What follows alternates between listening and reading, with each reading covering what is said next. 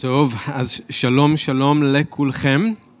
ממש טוב לראות אתכם, והיה טוב בעזרת התמונות והסרטון אה, להיזכר באמת בזמן שלנו שם בפולין, ויש הרבה מאוד מה לספר, אה, ושמעתם ממש רק על קצה המזלג, אז אני בטוח שכל אחד מהמשלחת נשמח להשלים עוד קצת דברים אם אתם תרצו לשמוע עוד.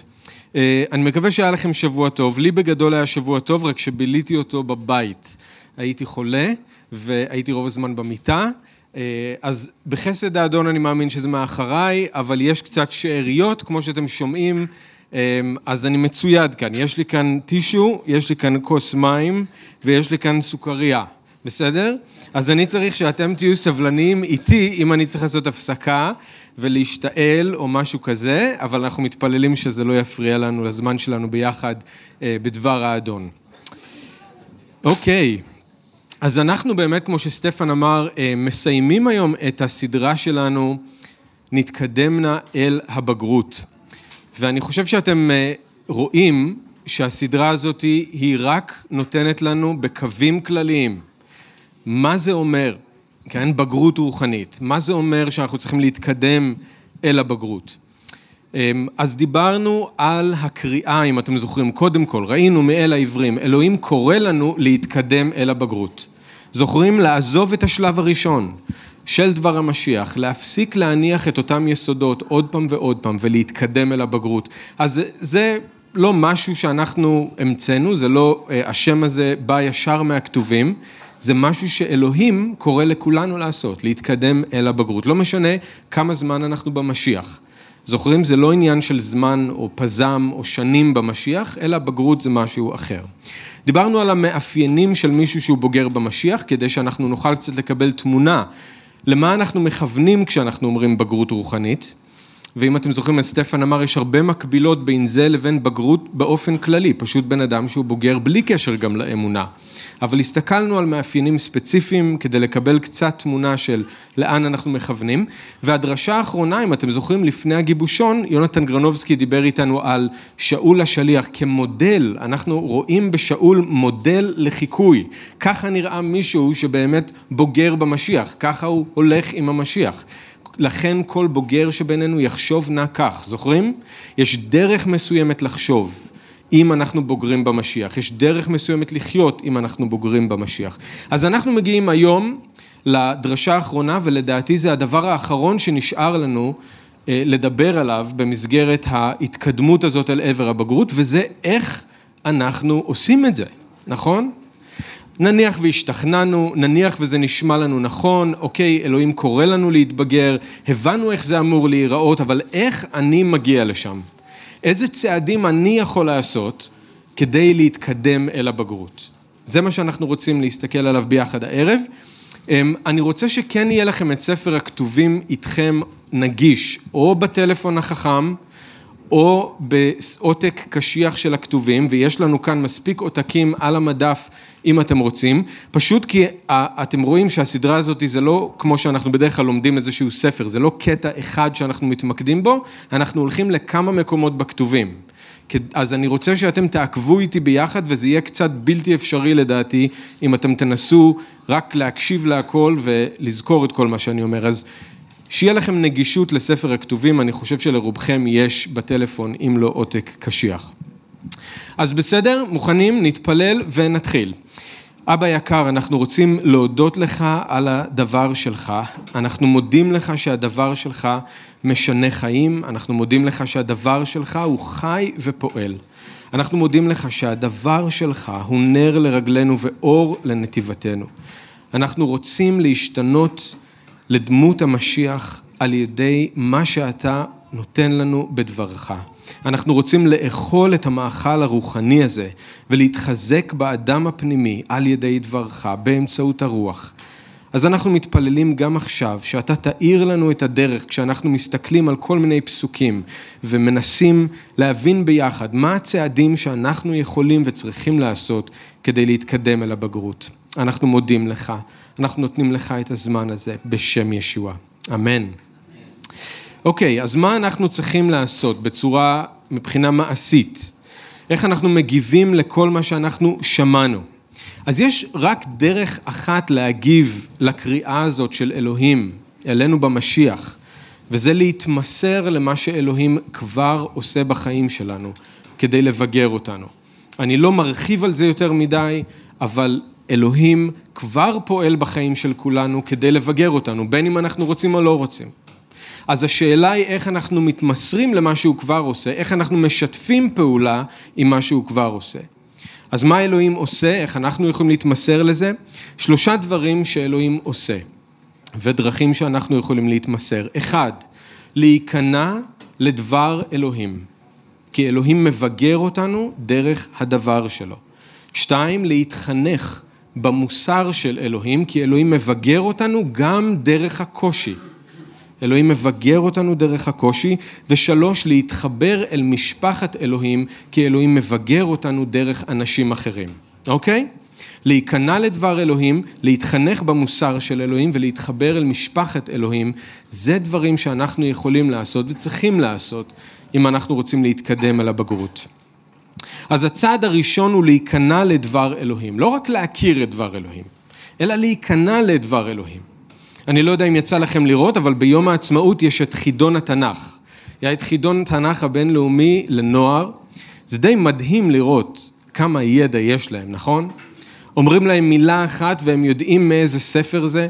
אומרים להם מי אמר למי והם יודעים בדיוק מי אמר למי. מצטטים להם חצי משפט והם יודעים להגיד איזה נביא אמר את זה ומתי. זה להכיר את דבר אלוהים. והאמת היא שיש הרבה אנשים בישראל שבאמת מכירים את התנ"ך הרבה יותר טוב מכולנו יחד, גם ממני, גם ממכם. מכירים את דבר אלוהים, מכירים את התנ"ך, והלוואי מבחינת הידע שהיינו מגיעים לחצי ממה שהם יודעים. אבל לא על זה אני מדבר, כי להכיר זה לא אותו דבר כמו להיכנע לדבר אלוהים. ומבחינת הברית החדשה, אתם יודעים כמה חוקרים יש בעולם שהם חוקרים של הברית החדשה בעולם האקדמי, ששמים אותי ואתכם בכיס הקטן מבחינת הידע שלהם בברית החדשה? הם מכירים את הברית החדשה על בוריה הרבה יותר טוב ממני ומכם. אבל הרבה מהם בכלל לא מאמינים. להכיר את דבר אלוהים זה לא אותו דבר כמו להיכנע לדבר אלוהים. דבר אלוהים לא ניתן לנו רק כדי למלא אותנו בידע, כדי לנפח אותנו בידע. הוא ניתן לנו כדי לשנות אותנו. כדי לבגר אותנו. אלוהים רוצה לבגר אותנו דרך הדבר שלו. אז אני רוצה שתסתכלו איתי ביחד, השנייה אל תימותאוס, פרק ג', פסוקים 14 עד 17. קדימה, טלפונים, עותקים קשיחים, אני רוצה שתעקבו איתי ביחד.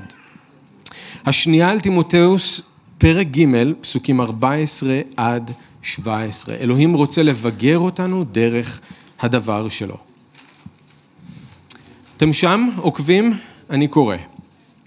אבל אתה, תימותאוס, כן, אתה עמוד בדברים אשר למדת ואשר מצאתם נכונים, שהרי יודע אתה ממי למדת. ומנעוריך אתה יודע את כתבי הקודש, ותשימו לב מה כתבי הקודש יכולים לעשות ועושים. אתה יודע את כתבי הקודש שיכולים להחכימך לישועה על ידי האמונה במשיח ישוע. כל הכתוב נכתב ברוח אלוהים ומועיל הוא להוראה, לתוכחה, לתיקון, לחינוך במעגלי צדק, למען יהיה איש האלוהים מושלם ומוכשר לכל מעשה טוב. אז דבר האלוהים יכול קודם כל להביא מישהו לישועה, נכון? להחכים לישועה, זה הדבר הראשון. דבר אלוהים חושף בפנינו את הדרך לישועה, ואם אנחנו מאמינים למה שדבר אלוהים אומר לנו, נכנעים למשיח, אז יש לנו ישועה. זה הדבר הראשון שאנחנו עושים. אבל אני רוצה שתראו שדבר אלוהים לא מפסיק שם. דבר אלוהים ממשיך לפעול בחיים של אלה שכבר נושעו. דבר אלוהים, תראו מה הוא עושה, כן? אה, דבר אלוהים מדריך אותנו איך לחיות לפי הרצון של אלוהים. כשאנחנו סוטים מהדרך, הדבר של אלוהים מוכיח אותנו על חטא. מראה לנו איך לתקן את עצמנו. ואיך לחזור לדרך הישרה ולמעגלי צדק. זה לא דברים שקשורים לישועה, זה דברים שדבר אלוהים עושה בחיים של אלה שכבר נושעו. אז דבר אלוהים לא מפסיק לפעול בחיים שלנו ברגע שאמרנו כן לישוע והאמנו. וכשדבר אלוהים פועל ככה אצל מישהו, אז תראו מה התוצאה, איש האלוהים נעשה מושלם. לא במובן שהוא אה, ללא חטא והוא ללא דופי, אלא במוש... במובן שהוא בוגר, במובן שהוא מוכשר לכל מעשה טוב. באפסים ב' עשר, אתם זוכרים שכתוב שאלוהים יעד אותנו מקדם למעשים טובים שהוא הכין בשבילנו, למען נחיה בהם? פה אנחנו קוראים שאלוהים גם יודע איך להכין אותנו, להכשיר אותנו למעשים האלה. הוא לא רק יעד לנו מעשים טובים מקדם, על ידי הדבר שלו, הוא גם מכשיר אותנו איך לעשות את המעשים האלה. זה החלק השני, הצד השני של זה. כשדבר אלוהים מדבר ואיש האלוהים מקשיב, אז זאת התוצאה. כשדבר אלוהים מצווה ואיש האלוהים נכנע, אז זאת התוצאה, התבגרות רוחנית והשתנות לדמות ישוע. אלוהים מבגר אותנו דרך הדבר שלו, מדריך, מוכיח, מתקן, מחנך, ככה הוא מבגר אותנו. אבל זה דורש מאיתנו לא להכיר רק את דבר אלוהים, אלא גם להיכנע. יעקב אומר באיגרת שלו בפרק א', אנחנו צריכים לקבל בענווה את הדבר הנטוע, אשר יכול להושיע את נפשותנו, ולהיות עושי הדבר, ולא רק שומעים. אנחנו צריכים להסתכל אל תוך הראי של דבר אלוהים, ולתת לדבר לשקף לנו את מה שצריך להשתנות, ואז אנחנו צריכים להיכנע ולעשות את מה שדבר אלוהים מצווה עלינו לעשות כדי להשתנות. יעקב אומר שמי ששומע את דבר אלוהים אבל לא עושה, הוא כמו מישהו שמסתכל על תואר פניו במראה, מתבונן בעצמו והולך לו ומיד שוכח מה צורתו. מה זה חידון התנ"ך? אם לא כינוס של אנשים שמתאספים ביחד כדי להתבונן על עצמם במראה ואז קמים והולכים ושוכחים מה צורתם. זה חידון התנ"ך, זו האקדמיה. יעקב אומר שאנחנו צריכים להסתכל במראה ולתת למה שאנחנו רואים שם לשנות אותנו. אז האם אתם כאלה? האם כל יום אתם פותחים את דבר אלוהים, מתבוננים בעצמכם בראי ואז קמים והולכים ולא עושים שום דבר עם מה שראיתם? או שאתם לוקחים ברצינות את מה שאתם רואים שם, ואז אתם עובדים על זה ביחד עם אלוהים. האם דבר אלוהים באמת פועל בחיים שלכם? האם אתם מקבלים מתוך דבר אלוהים הוראה, תוכחה, תיקון, חינוך? האם אתם קוראים את מה שאלוהים אומר ואז מנסים לחבר את זה לחיים שלכם, ליישם את זה בכל מיני מצבים? אם אין לנו את דבר אלוהים, או שאנחנו שומעים ושוכחים, אז אנחנו מונעים מעצמנו את הברכה של ההוראה, התוכחה, התיקון, החינוך במעכלי צדק ואת הברכה של להתבגר ולהיות מסוגלים לעשות כל מעשה טוב שאלוהים יעד לנו. מי שרוצה להתבגר באמונה חייב להיכנע לדבר אלוהים, כי אלוהים מבגר אותנו דרך הדבר שלו. אז בואו נדבר על צעד מעשי, אני רוצה שזה יהיה פרקטי, אני לא רוצה להשאיר אתכם באוויר עם תיאוריה. צעד מעשי. מה אתם יכולים לעשות כדי להתחיל להיכנע לדבר אלוהים? אם אין לכם את ההרגל של קריאה קבועה בדבר אלוהים כל יום, אז קודם כל תתחילו עם זמן קבוע של קריאה בדבר אלוהים כל יום, ואפילו אם זה רק כמה דקות. אני לא אומר לכם חצי שעה, אני לא אומר לכם שעה. אם ההרגל הזה לא קיים בחיים שלכם, תתחילו מחמש דקות, תתחילו מעשר דקות, מתישהו במשך היום כשאתם פנויים לזה. ותתחילו מהדרשה על ההר. מתי? פרקים ה' עד ז', שלושה פרקים, ה', ו' וז'. שלושה פרקים שמסכמים את תורת המשיח, תורת המלכות. ככה אנחנו אמורים לחיות. זה לא קטע פואטי, זה לא סתם שיר יפה, זה לא איזשהו חזון שישוע לא התכוון שניישם אותו, של איזו אוטופיה שאי אפשר בעצם להשיג אותה. זאת הדרך של אלוהים בשבילנו לחיות בעולם הזה, ולזה אנחנו צריכים להיכנע. אם אנחנו נזכרים שיש למישהו משהו נגדנו, אז אנחנו באמת צריכים לעזוב את הכל, ואנחנו צריכים ללכת ולהתרצות לאח שלנו או לאחות שלנו, ורק אחר כך להמשיך את החיים. לעזוב תפילה, לעזוב הלל. תעזבו אפילו את הקהילה. אל תבואו אפילו לקהילה. למה אני כל כך מחמיר? כי ישוע החמיר. הוא אמר, תעזוב את הקורבן שלך שם לפני הכהן. תעזוב את הקורבן שלך ולך להתרצות לאח שלך. אחר כך תבוא ותקריב את הקורבן. אז אל תבואו להתפלל ולהלל ולשיר לאלוהים ולבוא לקהילה כאילו שהכל בסדר, אם יש מישהו שאתם צריכים להתרצות אליו או אליה. אנחנו באמת אמורים לא לנעוף עם העיניים שלנו ולהישאר נאמנים לנשים שלנו ולבעלים שלנו. ישוע התכוון לזה. אנחנו באמת אמורים להיות אנשים שיודעים לעמוד מאחורי הכן שלהם והלא שלהם. באמת. אנחנו אמורים באמת לא להתקומם על עושה הרע. באמת לא להתקומם על עושה הרע ולא לחפש איך להחזיר ולנקום במי שפגע בנו, אלא להיות מוכנים להפנות את הלחי השנייה, וכן הלאה. זאת הדרשה על ההר. שלושה פרקים של הדרך שבה אלוהים רוצה שנחיה בעולם הזה. אחרי שסיימתם עם הדרשה על ההר, אני רוצה שתעברו אל האיגרת של יעקב. אין איגרת יותר פרקטית או מעשית. אז קחו כמה זמן שאתם רוצים. הדרשה על ההר, חמש דקות ביום, עשר דקות ביום, תעבדו ככה עם אלוהים על הדרשה על ההר, תחשבו איך אתם מיישמים את הדברים האלה, ואז כשסיימתם, שבועות או חודשים אחר כך, זה לא משנה, תעברו לאיגרת של יעקב. תקראו כל יום קצת מהאיגרת, ואז תתפללו ואז תצאו לדרך במטרה ליישם את מה שקראתם.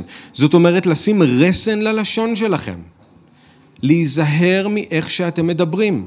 באמת. באמת. לא להבדיל בין איש עני לאיש עשיר, לא לשאת פנים. תראו את האמונה שלכם מתוך מעשים, לא רק במילים. תבקשו את החוכמה של מעלה, לא את החוכמה של העולם הזה. אל תתגאו יותר מדי בתוכניות שלכם בעתיד. תזכרו שהחיים שלכם הם עד שנראה לרגע ואחר כך נעלם, ותלמדו להגיד אם ירצה אדוני, אם ירצה אלוהים, נעשה כזאת וכזאת. תתוודו על החטאים שלכם אחד לפני השני ותתפללו איש בעד רעהו. אם אתם חולים אז תבואו לכאן, בסוף האספה אנחנו נמשח אתכם בשמן ונתפלל בשבילכם. זה מה שדבר אלוהים אומר, זה מה שהאיגרת ליעקב אומרת, אנחנו לא משחקים פה משחקים. באמת, זה מה שאנחנו אמורים לעשות. ככה אנחנו אמורים לחיות. אחרי שסיימתם עם האיגרת אל יעקב, אני נותן לכם פה מסלול, אוקיי? אחרי שסיימתם עם האיגרת אל יעקב, שבועות או חודשים אחר כך, תעברו אל הרומים. הרומים פרקים י"ב עד י"ד.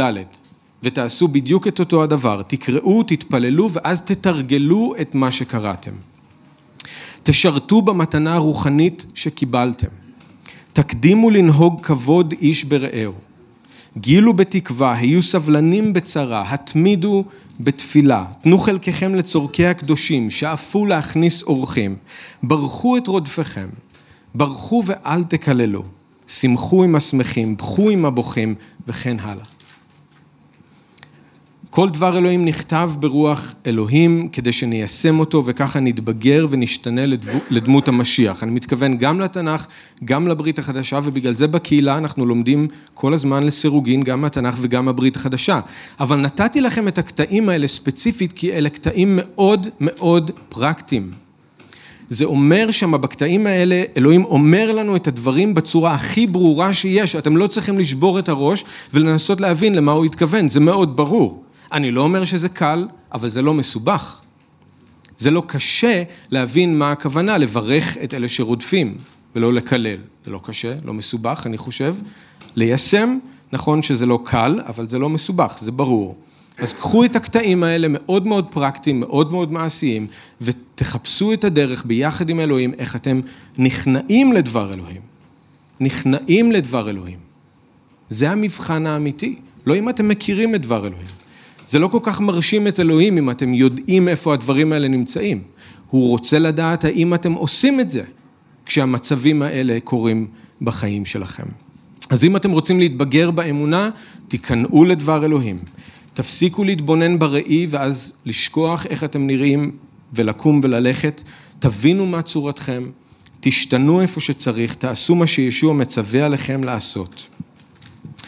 מי שרק מכיר את דבר אלוהים, ולא משנה כמה טוב הוא מכיר אותו, אבל לא נכנע לדבר אלוהים, לא מתבגר. זה פשוט מאוד המציאות. היחידי שמתבגר הוא זה שנכנע. רק כשאלוהים מדבר ואנחנו מקשיבים, הגדילה קורית. רק כשאלוהים מצווה ואנחנו נכנעים, מצייתים, השינוי מתחולל. כשדבר אלוהים פוגש את היום-יום שלי, אז אני מתבגר.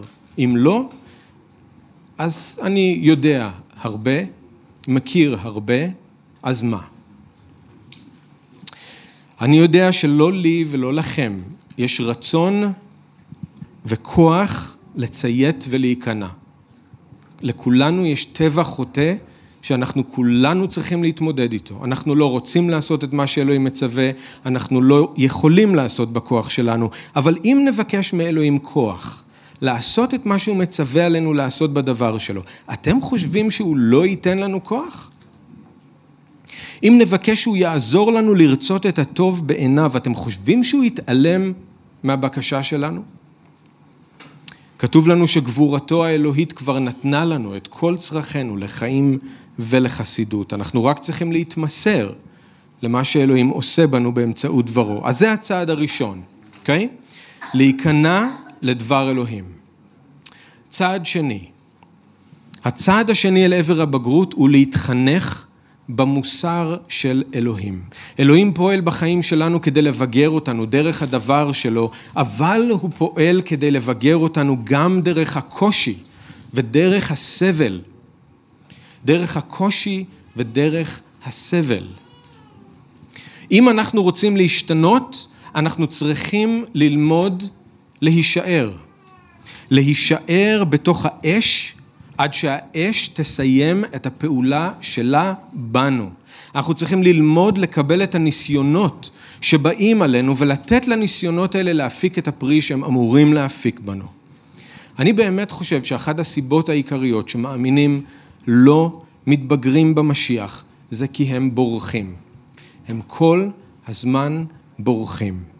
הם בורחים מהקושי. וברור שהנטייה הטבעית שלנו, של כולנו, גם שלי, זה מיד לברוח מכל מצב קשה. אנחנו רוצים מהר לכבות את האש, אנחנו רוצים להפסיק את הכאב בכל מחיר.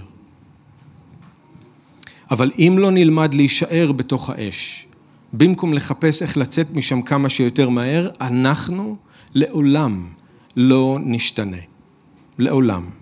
מי שרוצה להתבגר במשיח חייב ללמוד להפסיק לברוח. להפסיק לברוח. אני זוכר בבירור כשאני רק התחלתי את הדרך שלי באדון, הייתי מוקף באנשים שהיה לי מאוד קשה איתם. והייתי במצב שהיה מאוד קשה בשבילי, ובאיזשהו שלב אני ארזתי את התיק, ואני לא מדבר מבחינה מטאפורית, אני באמת ארזתי את התיק, ואני אמרתי לעצמי, זהו, אני הולך. והייתי מוכן באותו רגע לקום וללכת, לברוח מהקושי. ואני זוכר בחסד של אלוהים, רגע לפני שקמתי והלכתי, ברחתי, הלכתי להתפלל. וכשהלכתי להתפלל, אני זוכר שאלוהים שם במחשבות שלי כמה מילים מאוד מאוד פשוטות, אבל זה עשה את כל ההבדל. הוא אמר לי, אם תישאר, אני אוכל לשנות אותך. אם תישאר, אני אוכל לשנות אותך. ואני לא רציתי להישאר. ואני גם לא חשבתי שאני זה שצריך לשנות אותו. אני חשבתי שכל האנשים האחרים זה אלה שצריך לשנות אותם. אבל אלוהים לא דיבר איתי על האנשים האחרים. הוא לא דיבר איתי על הקושי. הוא לא שיתף פעולה עם הרחמים העצמיים שלי. הוא פשוט אמר לי להישאר כדי שהוא יוכל לשנות אותי. אם תישאר, אני אוכל לשנות אותך. והחלטתי להישאר. הבנתי באותו רגע שבגלל זה הוא הביא את הקושי שלי, הקושי הזה אל תוך החיים שלי, כדי לשנות אותי. ואתם יודעים מה? הבנתי שגם אם אני אברח זה לא יעזור, בגלל שאני אפגוש את המבחן הזה עוד פעם באיזשהו מקום אחר, באיזשהו זמן אחר, עם אנשים אחרים. כי זה לא קשור לאנשים האחרים, זה לא קשור למצבים הקשים. אלוהים הוא זה שמנסה לפעול בחיים שלי כדי לשנות אותי. ממנו אני לא יכול לברוח. כל כך הרבה פעמים אנחנו עסוקים בלהאשים את כל מי שפגע בנו, ובאיך שהם צריכים להשתנות. ואנחנו עסוקים בלהתלונן על כמה הכל קשה. ובתפילות שלנו אנחנו רק רוצים שהכל כבר ייגמר, ושאלוהים יוציא אותנו מזה כמה שיותר מהר. אבל אנחנו שוכחים שדבר אלוהים אומר לנו שקושי זה דבר נורמלי בחיים של המאמין. ואלוהים מביא אותו אל תוך החיים שלנו כדי לשנות אותנו, כדי לבגר אותנו. אז אלוהים לא רק מבגר אותנו דרך הדבר שלו, מבגר אותנו דרך הקושי. בכתובים לא קוראים לזה קושי, קוראים לזה לפעמים מוסר, לפעמים ניסיון או צריפת אש, אבל זה אותו הדבר בסופו של היום. אני רוצה שתפנו לאל העברים פרק י"ב, אני רק אראה לכם את זה משם. יש לכם את זה גם בעלון השבועי, אם אתם רוצים לראות, הפסוקים נמצאים שם גם כן. אז אל העברים פרק י"ב, פרק 12, פסוקים 7 עד 11. אל העברים פרק י"ב, 7 עד 11. לשם מוסר סובלים אתם, ואלוהים נוהג עמכם כאם בנים. כי איזה הוא הבן אשר אביו אינו מייסר אותו? אך אם אתם בלא מוסר אשר הכל נוטלים בו חלקם, אזי ממזרים אתם ולא בנים. ועוד, האבות שהולידו את גופנו איסרו אותנו, ואנו ירענו מהם, הלא כל, ש... כל שכן ניכנע לפני אבי הרוחות ונחיה. הם אמנם איסרונו ימים מעטים על פי מה שהם ראו לנכון, אך הוא להועיל מייסר אותנו, מחנך אותנו, למען יהיה לנו חלק בקדושתו. כל מוסר בעת בואו אינו נחשב לשמחה כי אם לעצב, אבל אחרי כן ייתן פרי שלום וצדקה למתחנכים בו. אז הקושי שאלוהים מביא אל תוך החיים שלנו הוא הדרך של אלוהים לחנך אותנו, כמו שאבא מחנך את הבנים שלו, והוא עושה את זה מתוך אהבה. המוסר של אלוהים הוא בדיוק הסימן שאלוהים אוהב אותנו. כל כך אוהב אותנו שהוא לא מוכן לתת לנו ללכת בדרך שלנו. הוא כל כך אוהב אותנו שהוא לא מוכן להשאיר אותנו כמו שאנחנו, אלא משנה אותנו. ומי פטור מהחינוך הזה של אלוהים? יש מישהו, לפי מה שעכשיו קראנו, יש מישהו שלא יעבור תחת שבט המוסר של אביו שבשמיים? אף אחד מאיתנו לא פטור. כולנו מתישהו נחווה את המוסר של אלוהים. תראו מה כתוב, אשר הכל נוטלים בו חלקם. כולם. רואי קהילה, חברי קהילה, זה לא משנה. כולם נוטלים בו חלקם. כולם, כולנו. מי שלא נוטל בו חלק, צריך אפילו לחשוש אולי שהוא בכלל לא בן ולא באמת שייך לאדון, אבל אין מישהו ששייך לאדון שיש לו פטור מזה. אז אלוהים מאפשר לקושי וסבל לבוא אל תוך החיים שלנו כדי לחנך אותנו, כדי שנבחר בדרך הטובה, כדי שנבחר בחיים, ככה הוא משנה אותנו. ככה הוא רוצה לברך אותנו, תראו בפסוק 10 למה הוא עושה את זה, כדי שיהיה לנו חלק בקדושתו. פסוק 11, כדי שיהיה לנו פרי של שלום וצדקה. אז אלוהים מביא את המוסר הזה אל תוך החיים שלנו כדי לבגר אותנו, כדי לברך אותנו, כדי להפוך אותנו להיות יותר דומים לישוע. ובסוף לחלוק איתנו את כבוד העולמים שיהיה של ישוע. אז אם אנחנו רוצים להתבגר באמונה, אנחנו חייבים ללמוד להתחנך במוסר של אלוהים.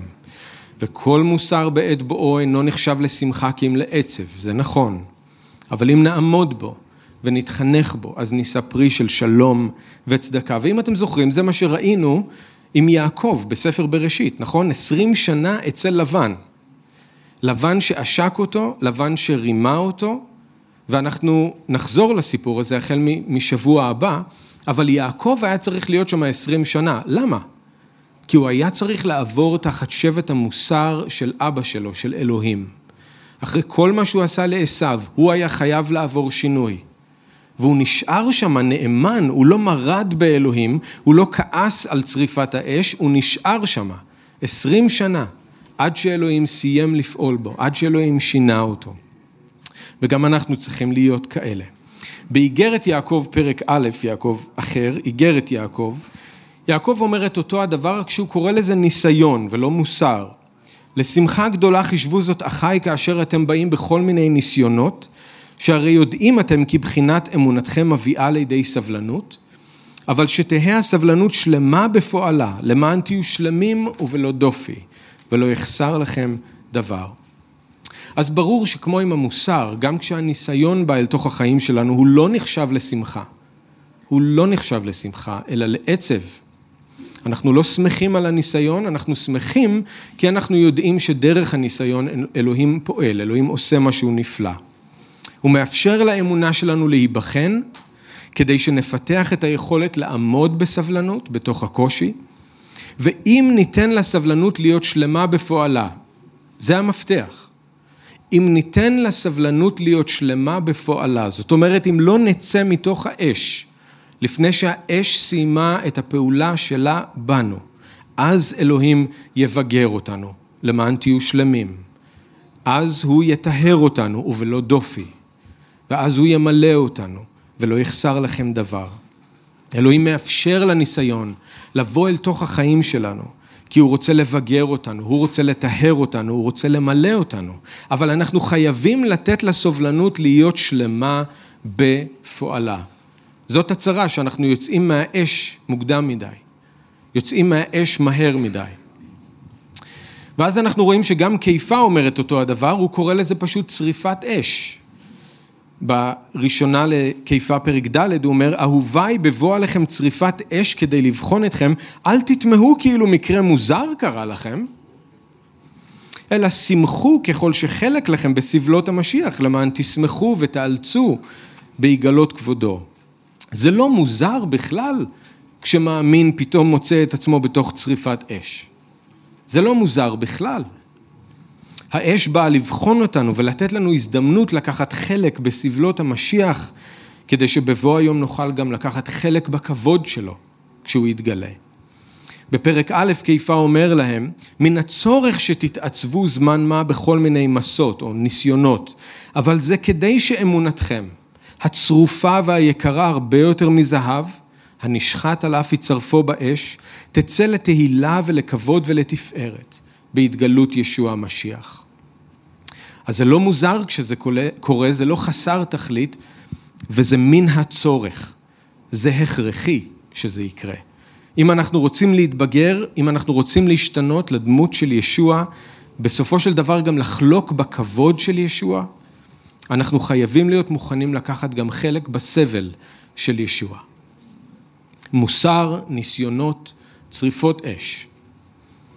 אני מקווה שאתם רואים שהכתובים אומרים לנו לצפות שכאלה דברים יקרו לנו.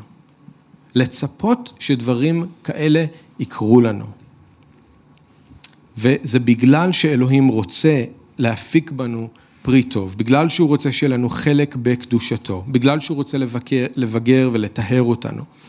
אבל תחשבו על זה ככה, שזה כמו שצורף שם זהב בתוך האש, לא כדי להרוס את הזהב, אלא הוא שם את הזהב בתוך האש כדי שבסופו של דבר הזהב יוכל להיות, לצאת לאור, להיות יקר, להיות נוצץ, להיות יפה. אז ככה אלוהים שם אותנו בתוך האש. אם כל הזמן נברח מהקושי, אף פעם לא נשתנה, לא נתבגר, לא נזכה לכבוד ביום ההוא כשישוע יחזור.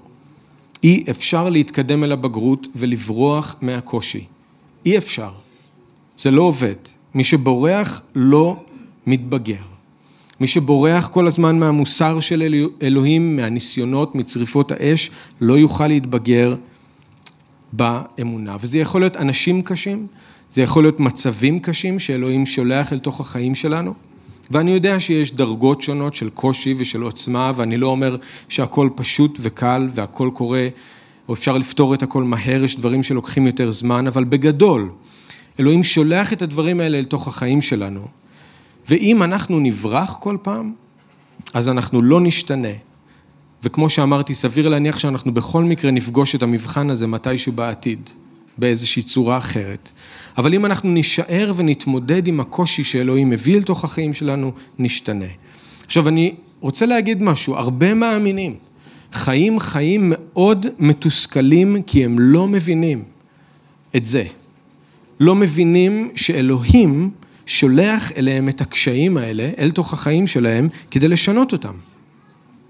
הם מתוסכלים בגלל שיש להם בראש תמונה כזאת מעוותת של אלוהים שהוא סוג של ג'יני בבקבוק, שאמור למלא את כל המשאלות שלהם. לא אחד ששם אותם בתוך האש, לא אחד שמחנך אותם, לא. אלוהים הוא כל יכול, זאת אומרת שהוא כל יכול לברך אותי בכל דרך שאני צריך. הוא צריך לבוא כשאני צריך משהו ולתת לי. הוא צריך לעשות בשבילי שיהיה לי נוח, הוא צריך להגן עליי, הוא צריך לשמור עליי, הוא צריך להוציא מכשולים מהדרך, הוא צריך לעשות שהכל תמיד יהיה טוב ונוח. אלוהים שהוא סוג של ג'יני, לא אלוהים ששם אותי בתוך האש, אלוהים שמחנך אותי. אז הרבה מאמינים חיים חיים מאוד מתוסכלים באמונה שלהם, בגלל שיש להם תפיסה לא נכונה של אלוהים, והם כל הזמן מרגישים שאלוהים מתנגש בהם. כל הזמן מרגישים שאלוהים מקלקל להם, הורס להם. איך זה יכול להיות שאלוהים הוא כל יכול? איך זה יכול להיות שאני עושה את מה שאני אמור לעשות, ואז אני מוצא את עצמי בתוך איזשהו קושי? אם אתם נמצאים בתוך האש עכשיו, כל מה שאני יכול להגיד לכם זה תישארו שם עד שאלוהים יסיים לעשות בכם את מה שהוא רוצה לעשות בכם. אם אתם עכשיו בתוך הניסיון, אל תברחו. תישארו ותבטחו באלוהים שהוא לא יניח לכם להתנסות למעלה מיכולתכם. ותקשיבו, רוב הזמן זה מרגיש שזה למעלה מיכולתכם. למעלה מיכולתנו. אבל הוא נאמן, והוא יודע מה קצה היכולת שלנו, אז הוא לא יניח לנו להתנסות למעלה מיכולתנו, עם הניסיון הוא יכין גם את דרך המוצא כדי שנוכל לעמוד בו. תנו לאלוהים לבגר אתכם, לשנות אתכם דרך הקושי. עכשיו, אני רוצה גם לתת לכם עצה מאוד פרקטית לגבי הזמנים האלה של קושי וסבל, כי זה גם משהו שראיתי לאורך השנים, גם בעצמי וגם באחרים. כשאתם מוצאים את עצמכם בתוך האש, אל תנסו להבין למה אלוהים אפשר לזה לקרות, ומה הוא מנסה ללמד אתכם או להראות לכם. אנחנו סתם מקשים על עצמנו עוד יותר, כשאנחנו מנסים לנתח את המטרות של אלוהים, תוך כדי שאנחנו מרגישים את הצריפה של האש הכואבת. זה לא הזמן להסיק מסקנות, זה לא הזמן למחשבות כל מיני ולתשובות, זה לא הזמן להפיק לקחים. כשאנחנו בתוך הקושי, או בתוך הסבל, אנחנו בעיקר פשוט מאוד צריכים להחזיק מעמד. זה בעיקר מה שאנחנו צריכים לעשות כשאנחנו בתוך הסבל. אנחנו צריכים להחזיק באלוהים, אנחנו צריכים להחזיק בהבטחות של אלוהים, אנחנו צריכים לבקש מאלוהים כוח להישאר ולא לברוח, אבל אנחנו לא צריכים להבין את כל מה שאלוהים מנסה לעשות בנו ודרכנו באותו זמן. כשהאש תדעך וכשהניסיון יעבור, זה יהיה הזמן לחשוב על מה שלמדנו, מה אלוהים הראה לנו, איך השתננו, איך אלוהים פעל בנו, איך אלוהים פעל דרכנו באנשים אחרים. אבל כשאנחנו בתוך הניסיון, בתוך הסבל, בתוך האש, זה לא הזמן לנסות להבין את כל הדברים האלה. ואנחנו מוסיפים על עצמנו מכאוב על מכאוב כשאנחנו לוחצים את עצמנו למקום הזה, של לנסות עכשיו בתוך הקושי להבין את כל מה שאלוהים מנסה לעשות. אל תעשו את זה.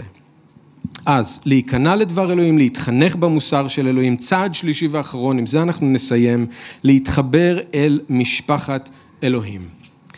אם אתם רוצים להתבגר באמונה, תפסיקו לתלות על חיי האמונה שלכם את השלט, שטח פרטי, אין מעבר, עונה לא להפריע. תפסיקו לחיות את חיי האמונה שלכם לבד. ותתחילו להתחבר לקהילה, לאח, לאחים ולאחיות שלכם במשיח. ואני יודע, אני מכיר את כל הסיפורים, תאמינו לי. ולא רק שאני מכיר את הסיפורים, אני חייתי וחי את הסיפורים. נפגענו, נכוונו, עשו לנו, אני יודע. אני יודע. אנחנו לא ממהרים לבטוח באחים ואחיות באדון בגלל שהיו לנו חוויות לא טובות. אבל אנחנו לא נתבגר אם אנחנו נישאר ככה. מישהו אמר את זה ככה, אני חושב שזה מאוד נכון, הקשר שלי עם המשיח הוא דבר אישי, אבל הוא לא דבר פרטי. הוא דבר אישי, אבל הוא לא דבר פרטי.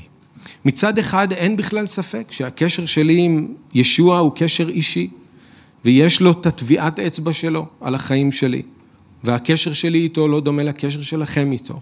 זה נהדר, זה נפלא, זה ברור, וזה לא צריך להשתנות. מצד שני, הקשר של כל אחד מאיתנו עם האדון הוא לא דבר פרטי. הוא לא דבר שיש לנו רשות לשים סביבו גדרות וחומות ולהרחיק אחרים ממנו. מי שנולד מחדש הוא מיד הופך להיות חלק ממשפחה חדשה. משפחת אלוהים. והוא אמור לחיות את חיי האמונה שלו, בתוך המסגרת הזאת של המשפחה החדשה שהוא חלק ממנה. תחשבו על איך הכתובים מתארים את הלידה מחדש, את הישועה, מה קורה? כשבן אדם נולד מחדש, כתוב לנו שהוא הופך להיות מיד איבר בגוף המשיח. הראשונה לקורינתים י"ב, כתוב לנו שהוא אבן חיה בבניין רוחני. אל האפסים ב', כיפה ראשונה ב', הוא חלק מהקהילה שהיא כלת המשיח באפסים ה', הוא חלק ממשפחת אלוהים במתי כ"ג שמונה, הוא שריג בגפן יוחנן ט"ו, והוא ענף בעץ הזית, סטפן קרא את זה בתחילת האספה, ברומים י"א. זאת אומרת, האמונה שלו בישוע לא חיברה אותו רק לישוע, נכון? אלא לכל שאר האנשים שמאמינים בישוע. הוא אמור לחיות את חיי האמונה שלו ביחד איתם. ביחד איתם. למשל, תקשיבו לפסוקים האלה מהקולוסים, פסוק מהקולוסים. דבר המשיח ישכון נא בקרבכם בשפע, למדו והוכיחו זה את זה במלוא חוכמה. אז אני לא יודע אם אתם שמתם לב, אבל זה לא כתוב לרועי הקהילה. לא כתוב לרועי הקהילה. האיגרת הזאת נשלחה והוקראה בקהילה בקולוסה, כדי שכל חברי הקהילה ישמעו את זה. חברי הקהילה, לא רועי הקהילה, חברי הקהילה. אתם, חברי הקהילה, צריכים להיות מלאים בדבר המשיח. ואז עם דבר המשיח אתם יכולים ללמד אחד את השני, ואתם יכולים להוכיח אחד את השני במלוא חוכמה. אתם, חברי הקהילה, זה את זה. לא כתוב לרועי הקהילה, זה התפקיד שלכם. לי זה לא נשמע כאילו כל אחד כאן חי את החיים שלו ואף אחד אחר אין רשות להגיד לו כלום. זה מה שאתם חושבים כשאתם קוראים את הפסוק הזה? זה נשמע לי שחברי הקהילה כאחים ואחיות באדון אמורים להיות מאוד מעורבים בחיים אחד של השני. ועל ידי דבר אלוהים הם אמורים לדעת איך ללמד אחד את השני ולהוכיח אחד את השני, ומן הסתם ככה לעזור אחד לשני להתבגר. אותו הדבר אנחנו רואים באיגרת אל העברים, פרק ג', פסוקים 12 ו-13, הישמרו אחי שלא יהיה באיש מכם לב מרושע וחסר אמונה הסוטה מאלוהים חיים. עודדו איש את רעהו יום יום, כל עוד הזמן מכונה היום, למען לא יקשה איש מכם, לב איש מכם, בנכלי החטא. ועוד פעם, זה לא כתוב לרועי הקהילה, זה לא כתוב למנהיגים, זה כתוב למאמינים שקיבלו את האיגרת הזאת. אז מעניין. כולנו צריכים להישמר שלא יהיה באף אחד מאיתנו לב מרושע וחסר אמונה שסוטה מאלוהים חיים. אבל לא נראה לי שזה אמור להיות שכל אחד לבד שומר רק על הלב שלו בעצמו. זה לא מה שכתוב כאן. יש לי אחריות כנראה גם על הלב של אחי או אחותי. וזה משהו שכולנו עושים ביחד, כי להם גם יש אחריות על הלב שלי. לי יש אחריות על הלב שלהם, להם יש אחריות על הלב שלי. אנחנו נותנים לאחרים לעודד אותנו, ואנחנו מעודדים אחרים בדרך האדון להמשיך ולא לסגת, והתוצאה היא שהלב של אף אחד מאיתנו לא יקשה בנכלי החטא, אז אנחנו משתנים ומתבגרים ביחד. אנחנו צריכים לעודד אחד את השני, אתם צריכים לעודד אחד את השני. ההתבגרות שלכם היא לא דבר פרטי. אתם אמורים לתת אישור כניסה, לא לכל אחד, אני מבין. אני צריך חוכמה, תבונה, בסדר. אבל אתם אמורים בגדול לתת אישור כניסה לאחים ולאחיות שלכם באדון, לעשות משהו עם הלב שלכם. לקחת אחריות על הלב שלכם. והם אמורים לתת לכם אישור כניסה, לקחת קצת אחריות גם על הלב שלהם. אל העברים, גם פרק י', פסוקים 24 ו-25, נשים ליבנו איש אל רעהו, לעורר זה את זה לאהבה ולמעשים טובים.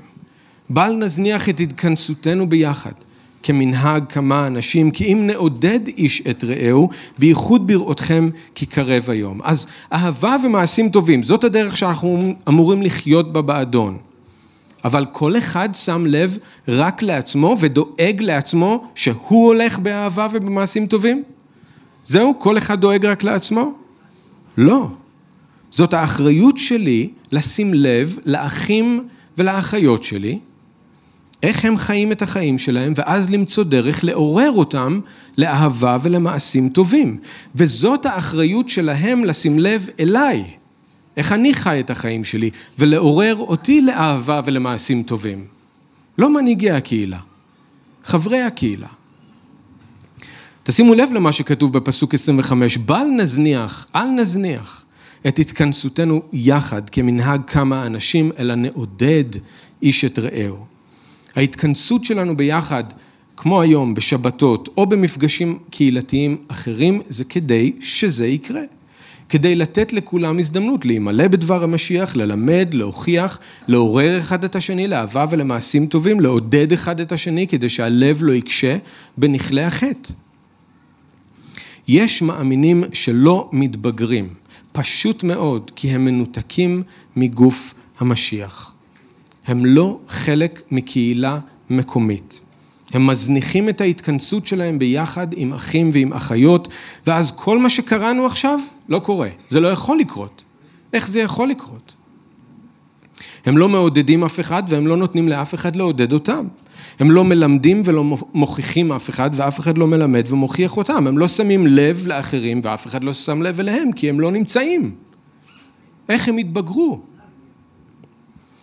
אלוהים מבגר אותנו דרך אנשים אחרים, תזכרו את זה. ויש הרבה מה להגיד על כל הנקודות האלה, אבל אני לא מרחיב. אלוהים אבל מבגר אותנו דרך אנשים אחרים. אין מה לעשות. אתם רוצים להתווכח? תתווכחו איתו. אני, אני נותן לכם את דבר אלוהים. אין לי זכות לעשות פה עריכה ולהגיד לכם מה נראה לי.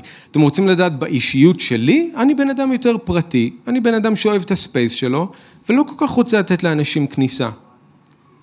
אין לי זכות לזה. אתם מבינים? כשאני נולד מחדש, אני הופך להיות חלק מגוף. אלוהים מיד שם אותי בתוך משפחה. זה דבר אישי, אבל זה לא דבר פרטי, האמונה שלי במשיח. ואלוהים מבגר אותי דרך אנשים אחרים, דרך אחים ואחיות במשיח. אז אם אנחנו רוצים להתבגר, אנחנו חייבים להתחבר, אפשר להגיד. גם באל האפסים פרק ד' לא נפנה לשם, אבל אפשר לראות את זה, ההתבגרות זה משהו שכולנו עושים ביחד. להכשיר את הקדושים לעבודת השירות, לבניית גוף המשיח, שנגיע כולנו אל אחדות האמונה ואחדות ידיעת בין האלוהים, אל האדם השלם, הבוגר, אל שיעור קומתו המלא של המשיח. אז בניית גוף המשיח, גדילה והתבגרות במשיח, זה משהו שקורה ביחד. משהו שקורה ביחד, וזאת התוכנית של אלוהים בשבילנו. גם שאנחנו נתבגר לבד ובאופן אישי, אבל שזה יקרה בתוך מסגרת של משפחה וגוף ביחד עם אחים ואחיות בקהילה מקומית. אני מבין מזה שאני צריך אתכם כדי להתבגר, ואתם צריכים אותי כדי להתבגר, אחרת אני לא יודע מה לעשות עם הפסוקים האלה. לא נראה לי שיש דרך אחרת להבין את זה. אנחנו צריכים אחד את השני כדי להתבגר. נראה לי מאוד ברור. אז מי שרוצה להתקדם על הבגרות צריך להפסיק להתבודד, להפסיק להתנתק ולהתחבר שוב אל הגוף ולתת לאחרים לעזור לו להתבגר במשיח והוא יכול לעזור לאחרים להתבגר. אוקיי, אנחנו נסיים לדעתי. זה לא אתגר קל, אני יודע שזה לא פשוט, אבל זה מה שדבר אלוהים אומר לנו. אנחנו נקראים להתבגר, לא להישאר ילדים, לא להישאר תינוקות. אנחנו כהנהגה לא יכולים להכריח אתכם להגיד כן לקריאה הזאת, אנחנו לא יכולים להכריח אתכם לשתף פעולה, אבל תשאלו את עצמכם, אם אתם באמת קוראים לישוע אדון, ואם אלה הדברים שהוא מצווה, אז איפה אתם עומדים ביחס לזה? אם אתם תיקחו את זה ברצינות, ואם כל אחד מאיתכם יחליט שאתם מתקדמים אל הבגרות, אז אנחנו נהיה בסופו של דבר קהילה בוגרת. זה מה שיקרה. אם אנחנו לא נחליט להתקדם אל הבגרות, אנחנו לא נהיה קהילה בוגרת. זה בלתי אפשרי בלעדיכם. ותעברו על האיגרות של שאול ותראו כמה דברים מופנים לחברי הקהילה. הנטייה של חברי הקהילה זה לבוא להנהגה. ההנהגה צריכה לדעת, ההנהגה צריכה לעשות, ההנהגה צריכה להגיד, ההנהגה... לא. תקראו שוב את האיגרות בברית החדשה. כמה אחריות יש לחברי הקהילה. אוקיי? Okay? אז אנחנו ביחד רוצים להתקדם אל הבגרות. זה לא משהו קל, אבל זה אפשרי. וזאת התוכנית של אלוהים בשביל כל אחד מאיתנו. והוא כבר פועל בחיים שלכם ובחיים שלי כדי לבגר אותנו. זה רק שאלה אם אנחנו נשתף פעולה או נתנגד או נברח. אז אני מתפלל שאלוהים ייתן לנו חסד לעשות את זה וליישם את מה ששמענו. אמן? אבא יקר, אנחנו רוצים להודות לך על הדבר שלך ואנחנו אה, רואים את הפער, אנחנו מרגישים את המרחק הזה בינינו לבין מה שאתה רוצה שאנחנו נהיה, מי שאתה רוצה שאנחנו נהיה. וכל מה שאנחנו יכולים לעשות זה לבקש ממך שתבוא ותמלא אותנו בכוח ובחסד יום-יום, בגבורת הרוח, כדי לרצות וכדי לעשות את מה שטוב בעיניך. אנחנו מפקידים את עצמנו בידיך, את ההליכה שלנו עם האדון בידיך. את החיים הרוחניים שלנו בידיך, ומבקשים שתעזור לנו להתבגר, להתקדם אל הבגרות. בשם ישוע, אמן.